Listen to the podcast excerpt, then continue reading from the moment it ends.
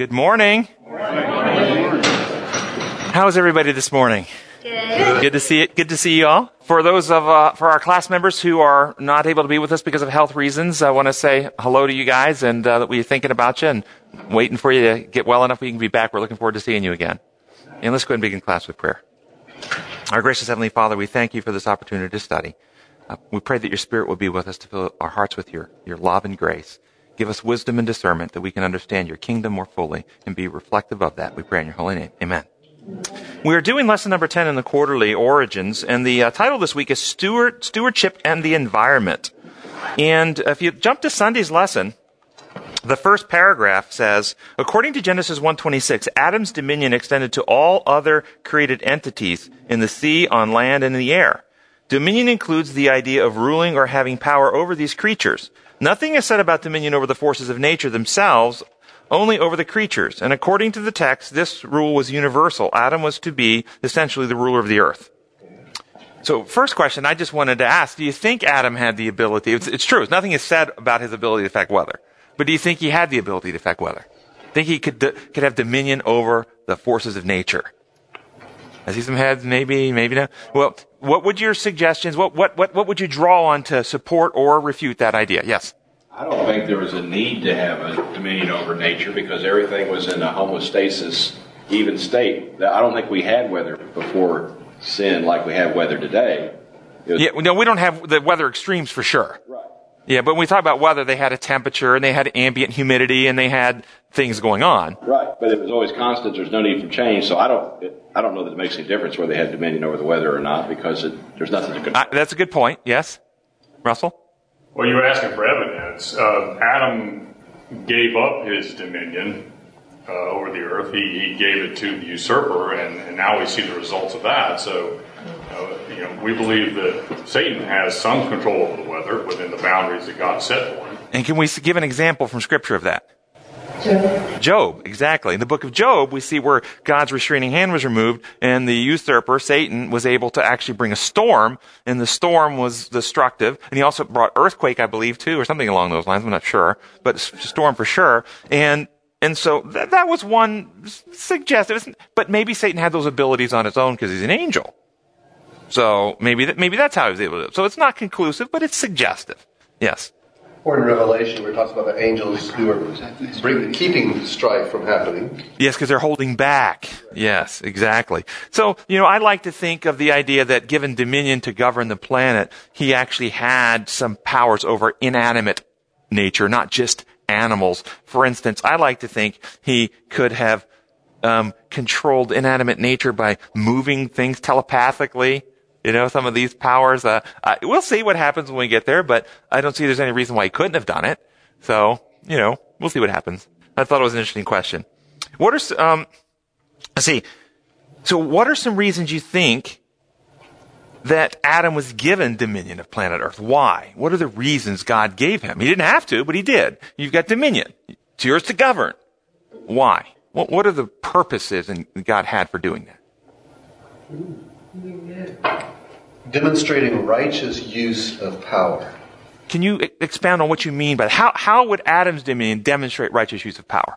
Well, if, if in the great controversy God is accused of misusing power, etc., if he had created beings as examples of using power for positive purposes, either this planet or other planets, then that would be evidence. So, so how about the the first question is, what does it say about God that He created beings and gave them right. power? I mean, does that in itself say something? That He gave them the ability to rule. How about He gave them creative power? To create beings in our image. These abilities that He gave them, does that itself reveal something about the kind of being He is that He would, He would if you want to say relinquish or grant or delegate, whatever word you want to say, these types of powers to created beings, does that in itself give some evidence that he is not a power monger? He's not a power hoarder, that he... He trusts man enough to give him that power. Okay. Also, the fruit of the Spirit is self-control. It's not spirit robots. Yeah, th- yes. So, so the idea then that they were made in God's image, is first off, the fact he did it reveals something about him. Secondly, he, they made him in, they were made in his image to do, as you say, govern and rule on what, what protocols, what principles, Love. what methodologies were they to, to govern the earth with and by. Unselfish love. And would that have revealed something in a microcosm? The earth, you know, Paul says this earth is a spectacle, a theater to angels and to men. A little theater, a little, a little, you know, the heavenly CNN, I like to say. You know, people are watching the news channel of earth to see what's going on in the latest. And so in this conflict, what, what are we going to learn? And, and do we learn something about the reasons there are boundaries between, in our relationship with God and his intelligent beings. Would that be revealed in Adam's dominion over earth, over the beings and creatures on earth? When Adam and Eve were discussing whatever it is they were discussing, where do you want to put the latest, uh, you know, grapevine? Where do you want to, do you want to, do you want to build this in the shape of a heart or in the shape of a, of a circle? Uh, I mean, when they're discussing these things, why do they not include the elephant in that discussion? Why do they not include the tiger or the lion and get their opinion on these things? They had no opinion. Because Adam and Eve are selfish and they want to hoard all the control for themselves? Or because on some of these discussions, these other beings have nothing to input? They can't enter that level of comprehension. The, which is the bigger gap here? The gap between a human being and an elephant or a tiger or a lion? The, that gap? Or the gap between a human being and God? Which is the bigger gap? Being God. Does this give us insight as to why when, when, when the Godhead went into their councils to discuss whatever it is that the Godhead discusses, Lucifer was not included? And why was he not included? Because God is selfish and he doesn't want Lucifer involved and he's trying to have secrets and doesn't want to share? Or is it because is, Lucifer can't contribute? He, there's nothing he can offer. He can't even understand what, that, what those communications are, are about. I think this is an evidence also revealed. Because one of the allegations, of course, from Lucifer is that it's not fair Michael goes into those councils. I don't get to go. Why does Jesus get to go in there? God is arbitrary. He, he picks him. He won't let me go. There was no arbitrariness to it. Jesus was God. Jesus could understand these things. He could communicate on that level. Lucifer couldn't. He's a created being. It's just an objective reality of the way things are built to operate. He couldn't get there. But as far as intelligent beings are capable, God is willing to share his wisdom, his knowledge, his insight. He is not a secret giver. Remember what he said to the disciples, and you find this, I think it's in the first chapter of Acts, uh, where he says, I have much to tell you, but you can't bear it. You're not able. I, want to I wanna reveal much to you, but you've got to be ready. And so the only, and, and you think about that in our own lives. If, if you feel like there's more you don't know, you should ask, is it because God's restrictive or because maybe I'm not ready?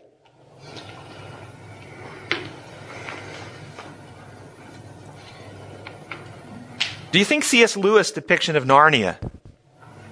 Anybody familiar with Narnia? Nobody? Okay, in Narnia, Narnia the, the animals talk. They're intelligent, like you and me, but they're animals. Do you think C.S. Lewis' depiction of Narnia is accurate? Do you think that Adam could talk with the, with the animals on some level, different than we are able to now? And, or even, how about the plants? Mm-hmm. Because he depicted in Narnia that the, the trees could communicate and, and have awareness as well. Any thoughts on that? Well, we know today that plants respond to music. Isn't that interesting? World, what would have been like before sin? Well, this is out of a book I was reading as I was preparing. It came out of a book called Patriarchs and Prophets. And see what you think about this perspective. Maybe you agree, maybe you don't. What, this is what it says. Uh, it says, the holy pair were, were not only children under the fatherly care of God, but students receiving instruction from the all-wise creator. They were visited by angels and were granted communion with their maker with no obscuring veil between. Wouldn't that be awesome? Aren't you looking forward to the day we get to go and there's going to be a day we're going to be doing this. We're going to be on the earth. This earth's going to be made new. We're going to actually have face-to-face communication with God. Isn't that be cool? Yeah. Yeah. They were full of vigor imparted by the tree of life, and their intellectual power was but little less than that of the angels. The mysteries of the visible universe, the wondrous works of Him which is perfect in knowledge, afforded them an exhaustless source of instruction and delight. The laws and operations of nature which have engaged men's study for 6,000 years, were opened to their minds by the infinite framer and upholder of all. I'd like to say the infinite framer and upholder of all. Think, think of the implications of what that means. Framer, the builder, the one who set things the way they are, and upholds and sustains. Not an arbitrary imposition of rules over, you say. Um, now listen to this, this sentence, see if you agree with it. They held converse with leaf and flower and tree, gathering from each the secrets of its life. With every living creature, from the mighty Leviathan that playeth among the waters to the insect mote that floats in the sunbeam, Adam was familiar. He had given each its name and was acquainted with the nature and habits of all. God's glory in the heavens, the innumerable worlds in the orderly revolutions, the balancing of the clouds, the, myster- the mysteries of light and sound, of day and night, all were open to the study of our first parents. He studied physics, guys. That's what he's talking about. Physics. How many like physics? That's what this is talking about. Studying physics right there. Climatology. Okay? That's what's going on here. On every leaf of the forest, or stone of the mountain, and every shining star in earth and in air and in sky, God's name was written. What do you think that means? I'm going to come back and ask you that. And everything God's name was written. What does that mean? The order and, and, and harmony of creation spoke to them of infinite wisdom and power. So long as they remained loyal to the divine law, their capacity to know, to enjoy, and to love would continually increase. Huh. So what does that mean? The whole thing. Now, what do you hear? Lots of questions in this. First off, it, it, gives us, it gives our mind something to cogitate about, something, a perspective to examine and think through. Just because this was written doesn't mean it's true, but it gives us something to contemplate and reflect on. What do you think? They had converse with leaf and flower and tree. What does that mean? I mean, to me, it's likely they had microscopic vision and maybe even telescopic vision themselves. They didn't need machines to do that for them. They could actually see it. And our DNA, and therefore the DNA also of, of created beings, is written in a communication form. It's got simple letters that are bound in sets of like words and paragraphs that define a genetic outcome. And I believe he could read the genetic codes when he saw them. Do you think it was uh, just uh, microscopic? do you think our vision in the new heaven and earth will actually go in a wider range of the electromagnetic sphere? So we'll be seeing beyond what we currently have visual range. We'll be able to see infrared and, and other ranges of the electromagnetic sphere. What do you think? Possible? Sure. Yeah.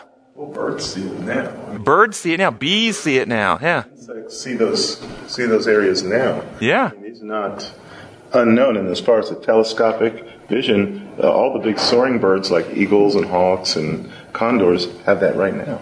Yeah, so it's well within the possibility. Wouldn't that be cool? Yeah, go ahead. To me, what you read in that paragraph shows that Adam and Eve had a relationship with everything, a good relationship, a good communication. Did, did you hear what she said? She said Adam and Eve had a relationship with all of nature. Who is Adam and Eve created to, to reveal? God is relating to all of his creations. I think you're right. I think there's a, an element there that I think is not like it was when God created. Yes. During the first day, I don't know how many hours it took, but Adam named the animals. Names were, percep- were, were perceptions of character or characteristics or whatever, and the fact that he could quickly perceive what an animal was like and then to give him a meaningful name, to me, speaks of an intellect that's far above mine. Interesting. Yes. Yes.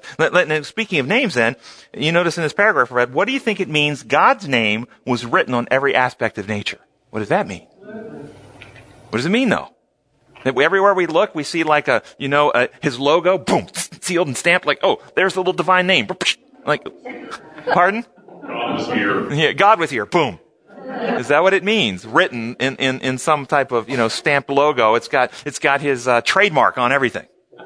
His name is his character. His name is his character, so what does it mean it's written everywhere? Yes. That's what I was going to say, is that everything was a revelation of the goodness of God. Everything told his story. Which is? Love. Love. There we go. Yes, that principle of beneficence, how life was built to operate. Everything operated perfectly in harmony with his nature. So his name, his character is written everywhere. Yes. Russell. The last part of that passage uh, indicates to me that we we will never achieve a state which many of us understand as perfection. We will always be advancing, always be learning, always discovering that there's yet more to learn. It, you, you, I guess we have to define that term perfection. The biblical term for perfection is maturity. That we have mature character, that we love God and others more than self. Or even teachability be defined. Eh, and, and that's maturity as well, yes. So I think we can achieve that openness to growth, that openness to learn, that openness and that capacity for loving other people. But not the, not, I, I think you're right. I don't think even in the hereafter we will be free from innocent mistakes.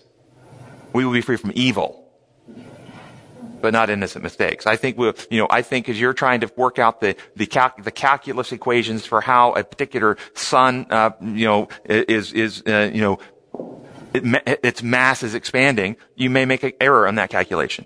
You may not understand the physics of it all until Jesus comes and explains a little insight that you didn't really understand on how that process works yet. But these types of, of mistakes are not sin. This is part of learning. Think about, think about the joy you get in struggling with a problem and finally having the light go off. So yes, I, I, think if you're thinking perfection as in you now know all things about everything and never actually have an error in thought, well then you're God. There's no room for growth. That won't be us. Yes. Yeah. Well, I know you were mentioning before about the animals that could talk, but but why wouldn't Eve think it was unusual that the serpent could speak to her and then actually have a conversation with her? Why didn't you run? I think she probably did think it was unusual. And I think that was intriguing to her. Because, and she didn't run because there was no fear. Fear came as soon as they sinned. As soon as they sinned, they ran to him because they're, so the emotion of fear they had the capacity for, but they didn't have the experience of.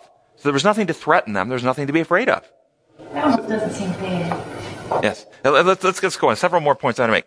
Why does loyalty to God's law, or what does loyalty to God's law have to do with the ability to expand one's comprehension and, and understanding? This growth in every capacity is dependent upon loyalty to God's law. What does that mean? That if you obey His law, then God uses divine power from heaven to give you more neural, neuron to neuron connections and to give you more IQ points and to give you, you know, I mean, He just is, magical energy is coming down and expanding you. Is that, was that what it means if you're loyal to his law?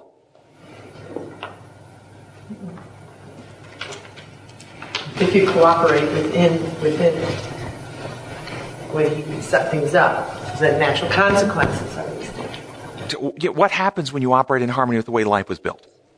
Go out, get one of those big old hefty bags, you know, big old like leaf bags, and then tape that really tightly around your neck. Okay? Now you're not going to die real quick. You've got time. Now go out for a five mile jog with that on. Now what's going to happen? Well, if you don't actually ever get it off, you will die. But there'll be a lot of other stuff happen before you die. For one thing, you can't see. You can't see. Well, maybe you got a little clear plastic window there for yourself. for one thing you can't see, but that's true. I think that's a good point. When we actually deviate from God's law, we don't see. We blind ourselves. We're blind to what's actually happening at that point. We're in denial. Oh, this is okay. This didn't hurt me at all. Hey, marijuana's good for my brain. That's right. You know, this is what people do. It's denial. They don't see. You're exactly right. They're blind. Jesus called the blind leading the blind. But what happens is a natural degradation in our abilities. But when we live in harmony with the way things are built to run, then health and, and healing happens. And I was reading as I was, uh, I do a lot of trolling as I prepare for my lessons each week, and I came across an article that was written over 100 years ago, Signs of the Times, February 1, 1899. And it said, but since sin entered the world, men have been serving self. The world today takes much satisfaction in talking of the progress of the age. But in this, God does not delight. In the antediluvian world, there were many wonderful works of art and science. Fresh from the hand of the Creator, these descendants of Adam possess capabilities that we do not now see. But they forgot God, and so it, so it is today. Men have sought out many inventions. But what is the influence exerted by the improvements and abundant facilities for intercourse that are everywhere seen? In other words, the improvements for the abundant facilitation of intercourse, meaning? Communication, telephones, internet, Facebook, okay, tweeting, texting, all these things for, for men have not kept God's commandments, and therefore the railways, the telegraph wires, the cables, the internet, the you know on and on we could go that connect nations and kingdoms of the earth have not brought the fallen world any nearer to the higher world. Obedience to God's law brings men into harmony with heavenly intelligences. It is the duty of each human being to offer God wholehearted service, to strive to find the right path, the narrow way that leads through the gate of self-denial into the city of God. The gate of what? So I want to put that together. What do you hear? Have you heard kind of language like this where keep the commandments, obey the commandments? So which lens are you hearing it through? Lens of God's natural law or lens of that imposed law? I can tell you, raising up in the church, it was always through this imposed law. Obey the commandments. Keep the rules. Over here at Southern, we've got the clock down. We're watching for sunset. Friday night, everything shuts down. We're watching for Saturday. As soon as that, the, the bell rings, the, the, at the church, boom, the, the clock tolls, Sabbath is over, the gate, doors open, people are out now, we can go pick up our girls, go to all the fun activities we're going to do. I mean, for 24 hours, there is imprisonment. Well, it's a little more than that because you have to guard the edges. You got to guard the edges too. Yeah. Whatever that. Yeah. See, this is the imposed law view. This is the imposed law view. What, what about the natural law view? See, I found it fascinating to read that paragraph, this paragraph I just read to you, through the lens of God's law of love, the protocol upon which life is built. And notice what this is simply saying is that if you step outside the design for life, if you don't keep His instructions, His commands, His protocols, the way He built things, we are not ennobled despite our intellectual in, in, in, inventions. Further, it is through obedience to these protocols or living in harmony with them that we are brought into harmony with heavenly beings. Why? What does it mean? That when we harmonize with the protocol that God's constructed life to operate upon, we unite with the rest of the unfallen universe. We're now living the way they live. We're now in harmony with them. We practice the methods they practice. That's what it means. And why is it through the gate of self denial that we enter the city of God? What does that mean? That we enter the city of God through the gate of love. It's the gate of love, not the gate of selfishness. And love is, according to Paul, love is not self seeking. Self seeking. This means that we die to selfishness, but it doesn't mean we abuse and mistreat ourselves. It doesn't mean we, we, we, promote ourselves as doormats. It doesn't mean that we have no integrity. It doesn't mean we have no individuality. It doesn't mean we have no dignity. It doesn't mean we don't stand up for the right. It doesn't mean we don't treat ourselves in healthy ways. We do. We are a temple of, of, of the Spirit of God. So this, this selfless love is not a self-abasement, an abuse of self. We don't take out whips and flagellate ourselves and beat ourselves and go through ritualistic self-abuse and, and claim that we're now holy. This is another form of selfishness. I can tell you over at Southern when I was a student over here, I remember one girl in particular who wore the same outfit every day of all the years I was ever there, the same outfit, and she never wore one stitch of makeup of any kind. She wouldn't wear any jewelry. She had her hair straight, wouldn't curl, wouldn't do anything to it, and she walked around like this because she was pious and holy. What was the point? What is the point of her doing this? Do you think she was not putting self at the center? Do you think she wasn't drawing attention to self? Of course she was. Doing it through what though? Through a self denial. And of course, of course, she never ate anything that you weren't allowed to eat. So she was gaunt, ashen looking. You know what I mean? But doesn't it make sense to put it all under the umbrella of God's law of love, how He built things to operate? The t- design template for life. But if we see it as many have taught as an imposed set of rules enforced by a powerful governor, then what view of God do we get? And then I just really have to share this with you, following up on what I just described. This is out of uh, Review and Herald, uh, July 25, 1871. Think of the wisdom I think we may have lost. That have just fallen, fallen, I don't know, just fallen through the cracks of tradition. I don't know. Uh, this is, Christians should be the most cheerful and happy people alive. They, they may have the, uh, they may have the consciousness that God is their father and their everlasting friend. But many professed Christians do not correctly represent the Christian religion. They appear gloomy, as if under a cloud. They often speak of the great sacrifices they have made to become Christians. They appeal to those who have not accepted Christ, representing by their own example in conversation that they must give up everything that would make life pleasant and joyful. They throw a pall of darkness over the blessed Christian hope. The impression is given that God's requirements are a burden even to the willing soul and that everything that would give pleasure or that would delight the taste must be sacrificed. We do not hesitate to say that this class of professed Christians have not the genu- genuine article. God is love. Whoso dwells in God dwells in love. All who have indeed become acquainted by experimental knowledge. Notice this, by experimental knowledge. What does that mean? By experience. You've actually, you've actually taste and see that the Lord is good. Check it out. Try it out for yourself. Put it on. See how it fits. By experimental knowledge with love and tender compassion of our Heavenly Father will impart light and joy wherever they may be. This, uh, their presence and influence will be the, to their associates as a fragrance of sweet flowers because they are linked to the God of heaven and the purity and exalted loveliness of heaven are communicated through them. This constitutes them the light of the world, the salt of the earth. And we talked last week about, you know, visual beauty and things like this.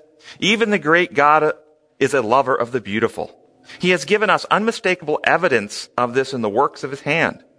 God who made the Eden home for our first parents so surprisingly lovely surpassingly lovely, has also given us noble trees, beautiful flowers, every lovely thing in nature for our happiness.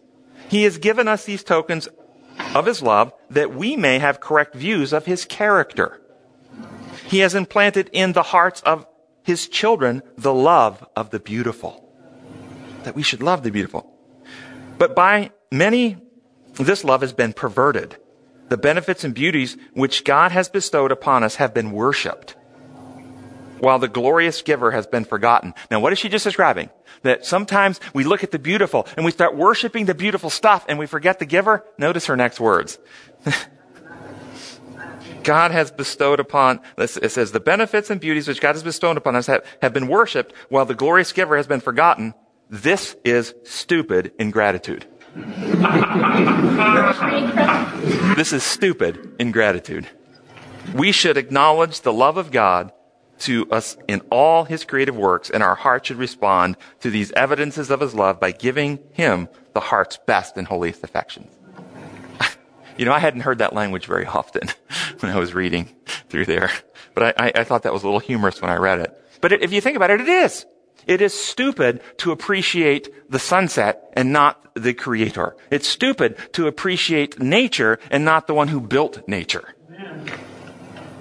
Where were you reading from? This was Review and Herald, July 25, 1871.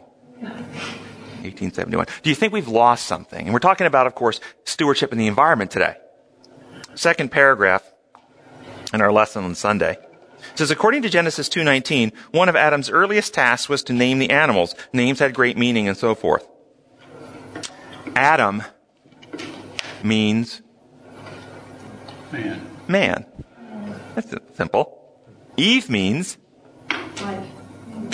yeah, okay. Genesis 3:20. This is out of the Bible commentary. Eve, the Hebrew chawa. C H A W W A H. Chawa means life and is here translated in the Greek lexicon as Zoe. It is an old, in that particular verse, is translated as Zoe. It is an old Semitic, Semitic form found also in Old Phoenician inscriptions, but was no longer used in the Hebrew language at the time the Bible was written. This has been suggested as indicating that Adam spoke an Old Semitic language. If Moses had used the contemporary Hebrew equivalent, he would have written the woman's name as Chaya, C-H-A-Y-Y-A-H, instead of Chawa, C-H-A-W-W-A-H. But by giving the name in the usual archaic form, he shows that his, his knowledge goes back into the remote past. Chawa was roughly transliterated in the lexicon to Uya, E-U-A, in uh, chapter 4, verse 1, whence comes the English Eve. So it wasn't Adam and Eve, it was Adam and Chawa. How do you like that, ladies? Chawa. Chihuahua. Go ahead. In Genesis, doesn't it say though that Adam didn't name her Eve until after the fall? Before that, she was just woman. You know, I don't know. I, I, uh, it- it's at the, it's in Genesis 3:20. So when did the fall in, in that chronology? When did the fall happen? Well, the next text, he makes skins for them to wear. So, So yeah, so he calls her life in Genesis 3:20. Chawa. But first, So before that, she was, whoa, man.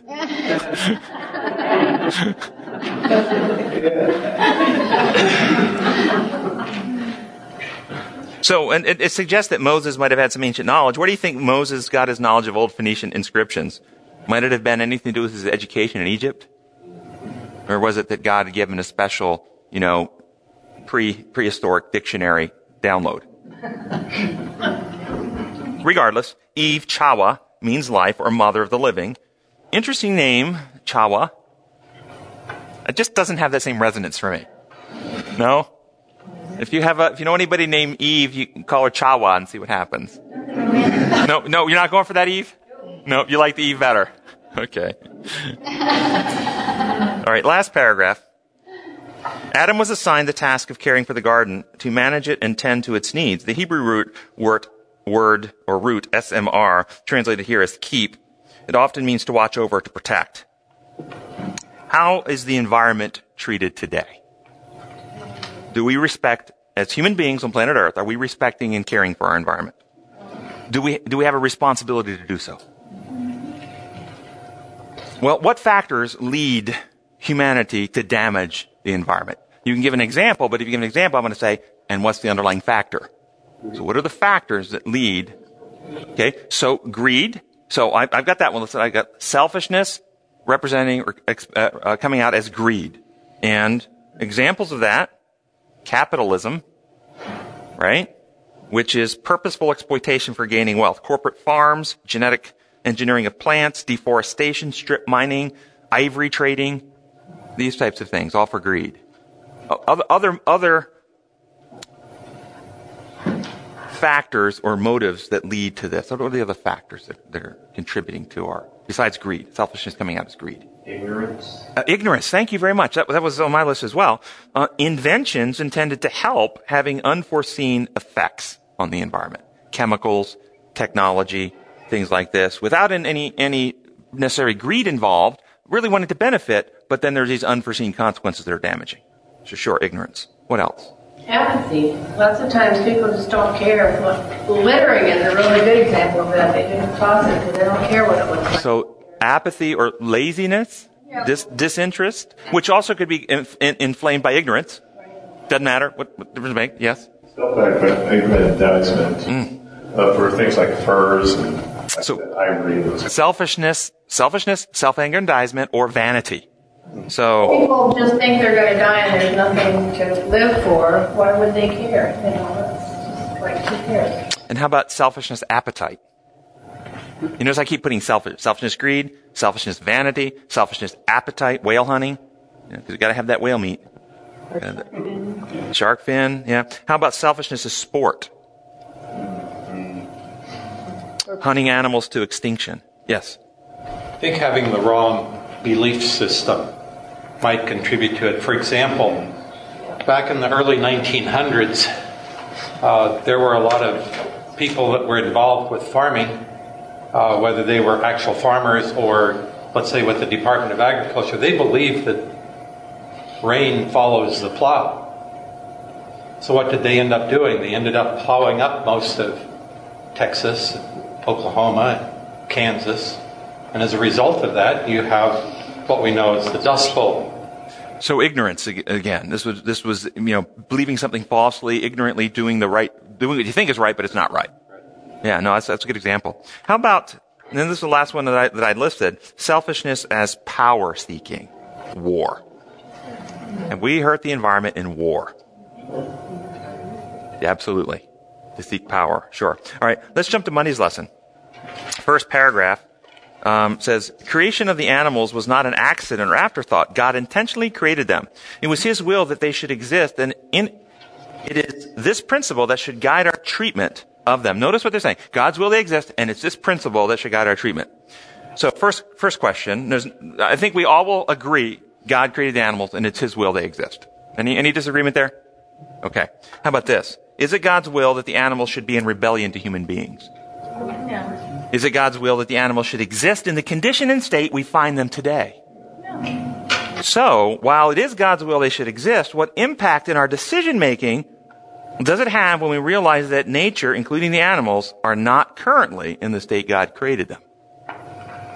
For instance, do we find it necessary as good stewards that at times we might need to kill animals?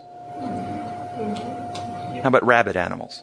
How about diseased animals? Mad cow. Diseased animals. How about culling populations of wild animals to prevent mass starvation? How about killing predators to protect neighbors' pets?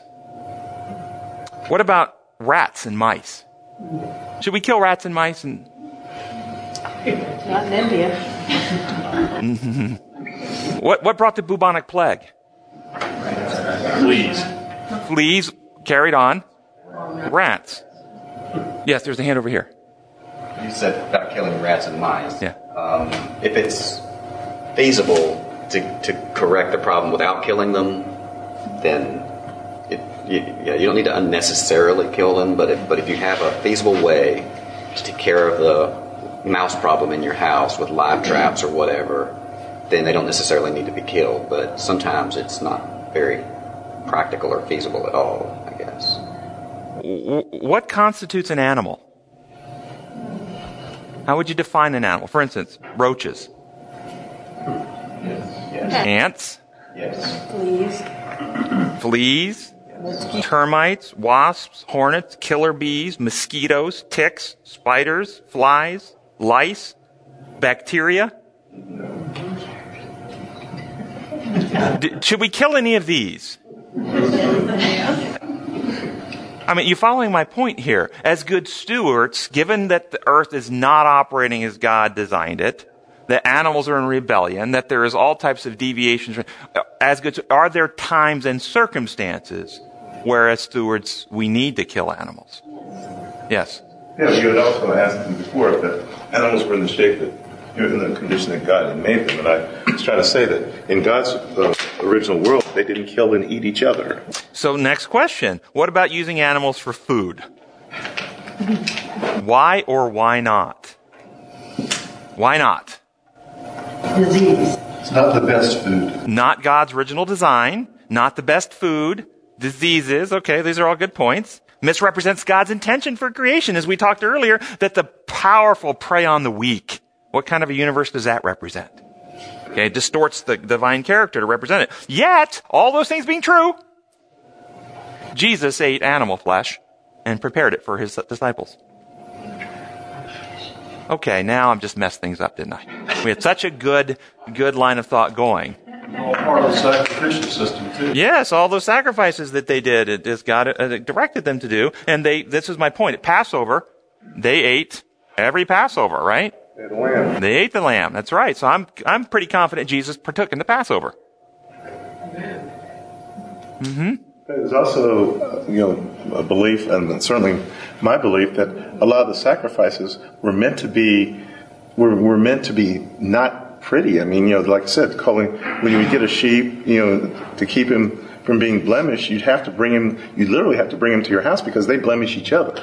You know, and and then and, and you'd have to almost make it a pet. Then you'd have to kill that animal and catch its blood and offer it because of something you did. It was supposed to be ugly. It was supposed to be Sure. a nasty thing.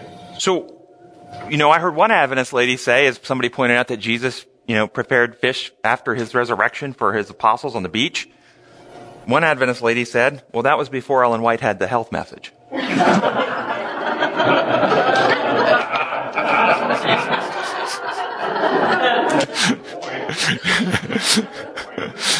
I'm sure he didn't know that, right?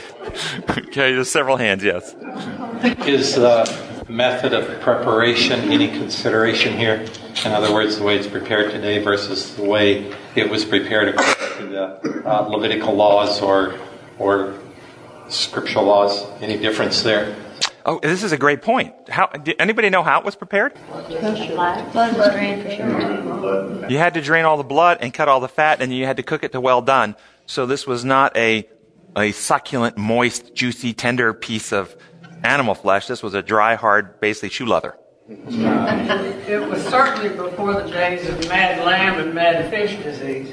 Yes, okay, and, and, and so and so two thousand years from when Christ lived, we have a lot more the earth is much more polluted today, and we have many more vir- virulent diseases than we have today. And the reason we have those diseases so, so rampant today is because of the greed and the commercialization of how these commercial farms do, where they take the slaughtered animal and they, cr- and they, and they grind it up and they feed it back to the living animals, and then they start eating these infected things, and this is how these infections spread. So yeah, we do a lot of things today that make and, and we and we jack them up on steroids and all types of uh, antibiotics and and we are just throwing all this kind of stuff in in the in the mix today. This is why you know a lot. Of, This is one of the reasons it contributes to obesity in our society.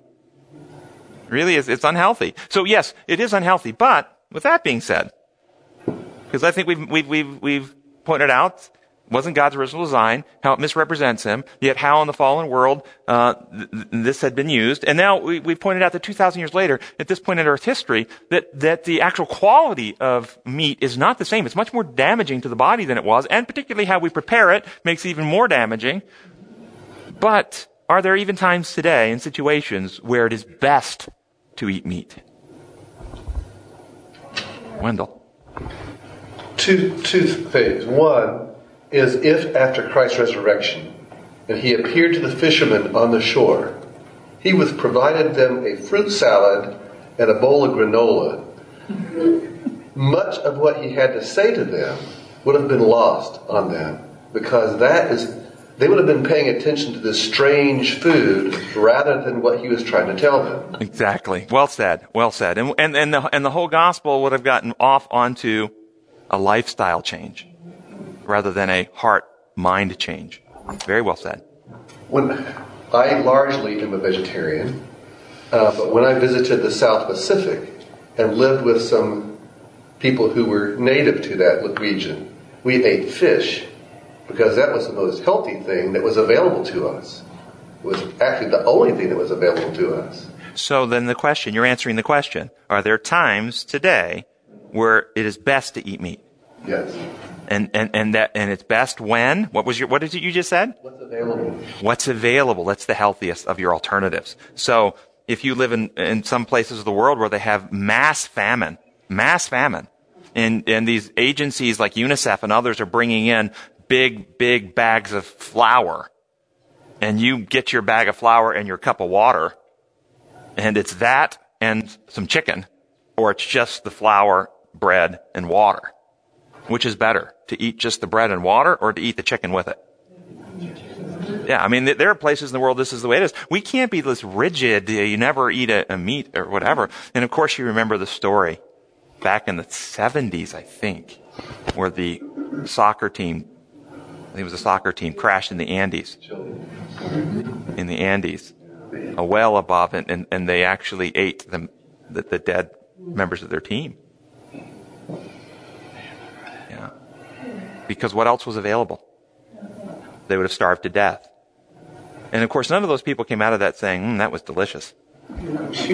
they all came out actually traumatized from it, damaged by it, yes. Didn't Mrs. White say if you had a choice between sugar and meat, meat would be the better choice? You know, I'm not sure I read that. It- it- one- I, I would like to see that quote. It- it, uh, you know, yeah, fi- find that. I'd like to see it. I, I don't know. I know she talks about the intoxicating effects of, of puddings and creams because of the, the sugar and the stuff causing the fermentation of the bacteria and causing some actual uh, ethanol because when the bacteria, uh, uh, you know, metabolize this, the byproduct of, of that is, is ethanol. And so she talks about an intoxicating effect that you can get if you eat a lot of that at once. But I don't know that I saw her do a direct comparison. I'd like to see the comparison. Okay. Should animals be used for research?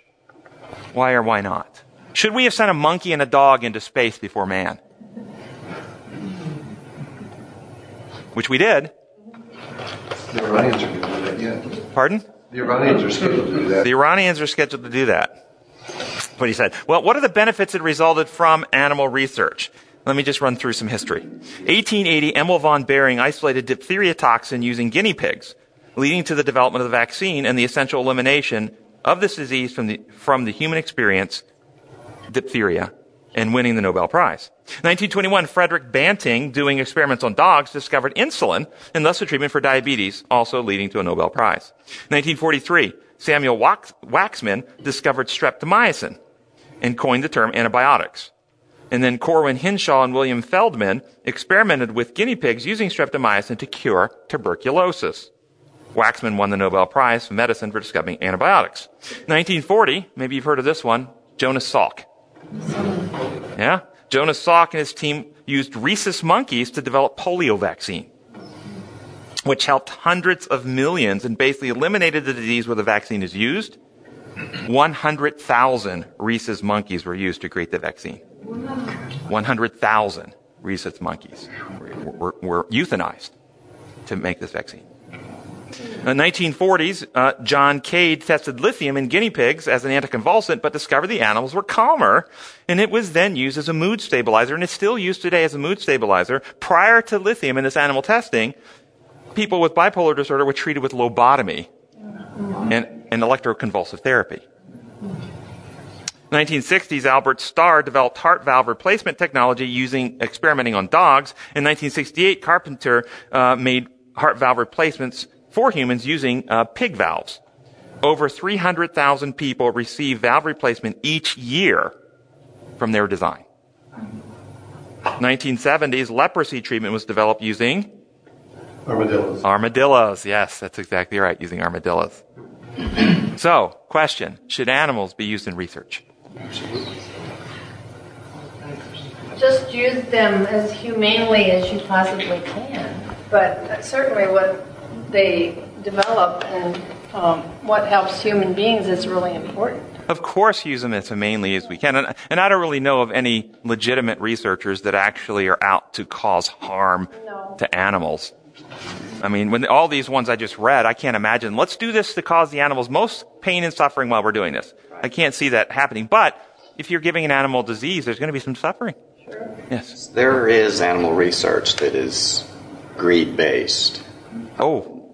Yes, usually in the makeup and cosmetic industry. Yes, I don't believe there's a blanket statement that says yes, all animal research is okay or all animal research is not okay. It depends on the degree of suffering of the animal and the legitimate uh, Legitimate. payoff, I guess, the benefit to the long term benefit. And I like this. This is a very balanced statement. Sure.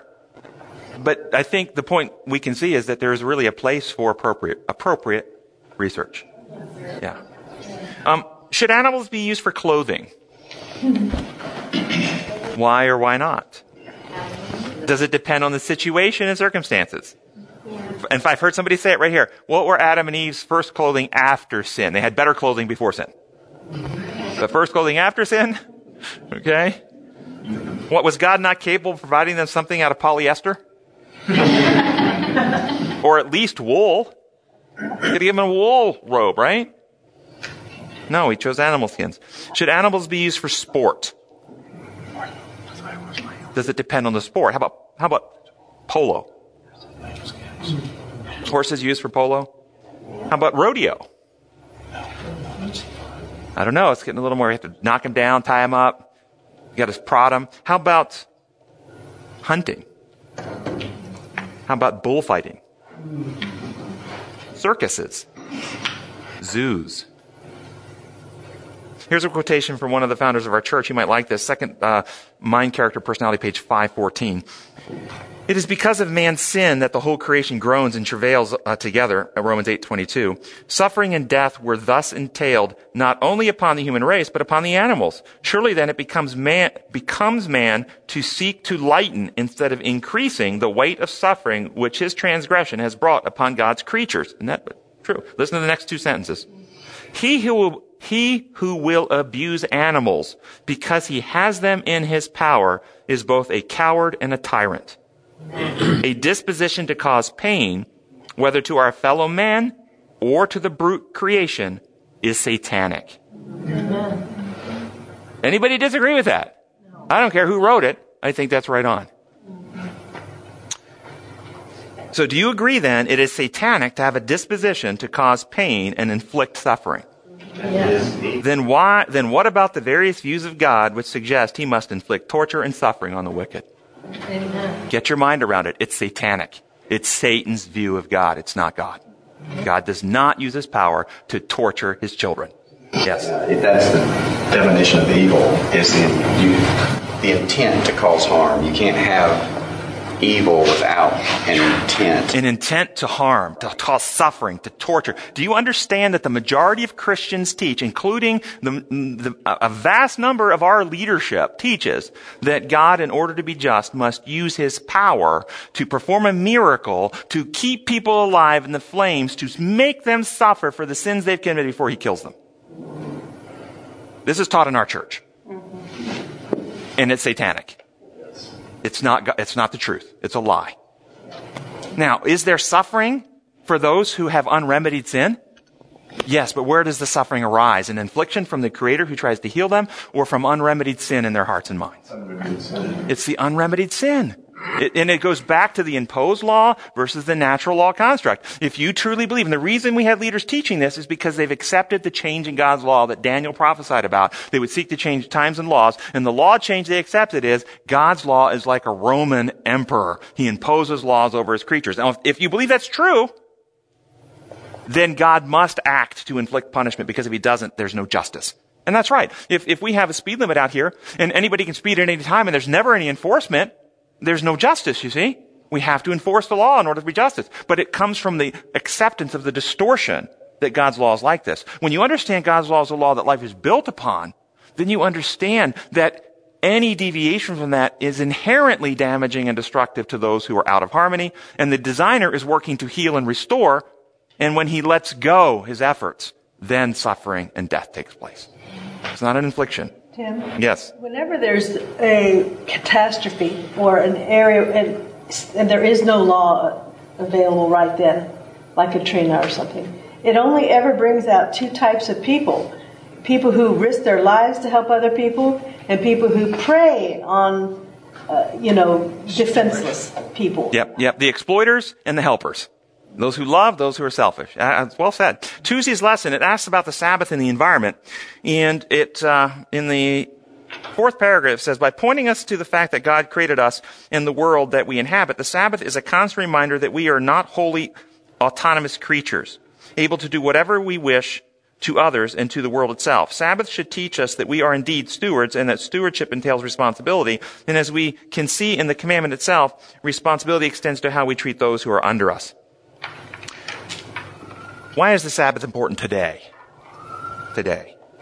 Is the primary importance of the Sabbath to remind us that God, the powerful, created. I'm going to suggest, get your mind around this idea. It's not, it's not about creative power, but about creative principle. It's not about creative power, but about creative principle. Meaning, Satan never alleged God was not powerful. He alleged God was not good.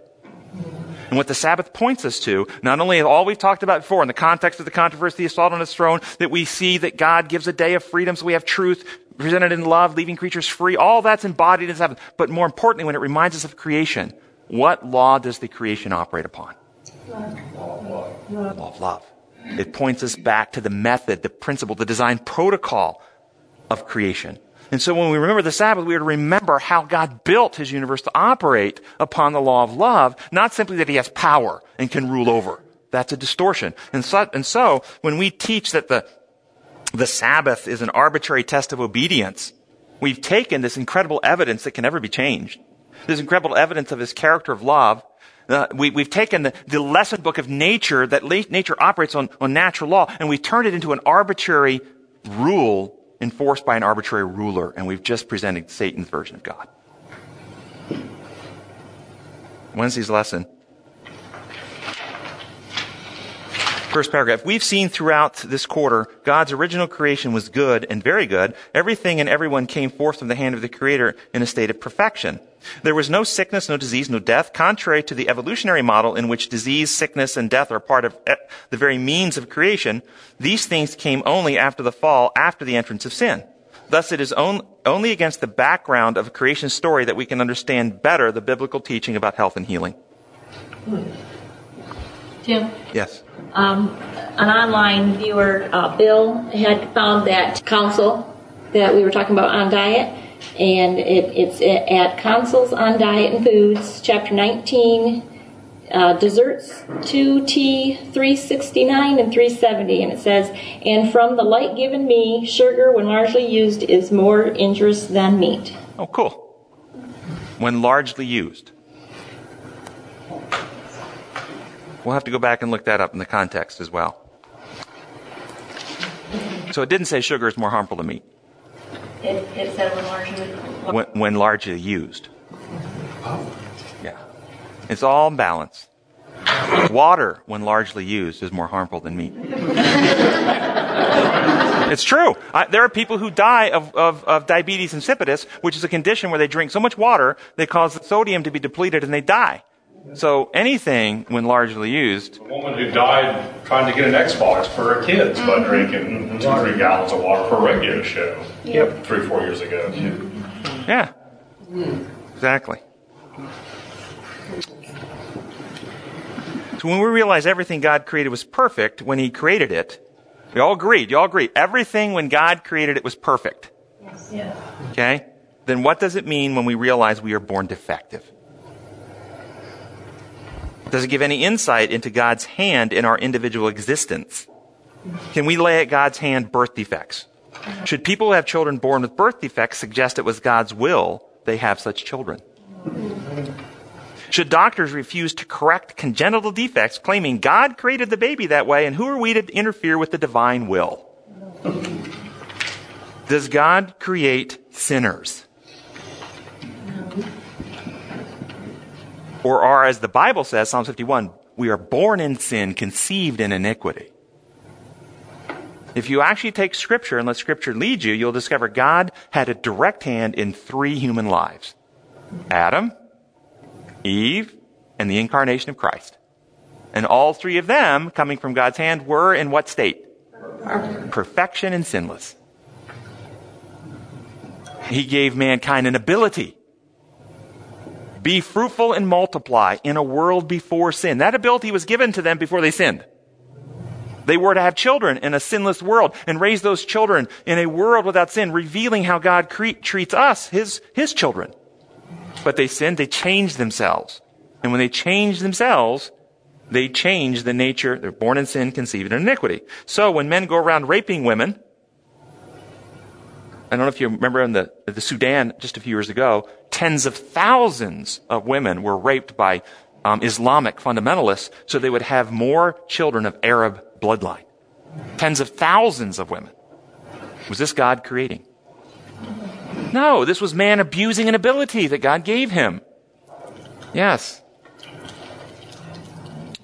I have patients, and the reason this is important is because I have fairly regularly patients that struggle with this idea because of what they're taught in church. And they'll say things, why did God want me to have bipolar disorder? Why did God create my child with autism? Why did God create my child with schizophrenia? He didn't. He didn't at all. He creates sinless perfection. But he gives us genuine freedom and he gave us gifts and abilities. And in the same way he didn't control Samson's use of the gift of strength or Solomon's use of the gift of wisdom, he doesn't control our use of the gift of procreation.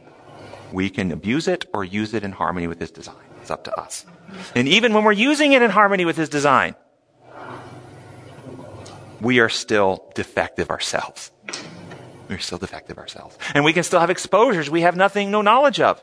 A, a, a, woman can, can do everything she knows, following the counsels that she has to, to keep her body healthy, and have a toxin in her environment that she doesn't know about, a radiation leak at Three Mile Island. It can affect. You following me here? Sure. Is that God doing it? No.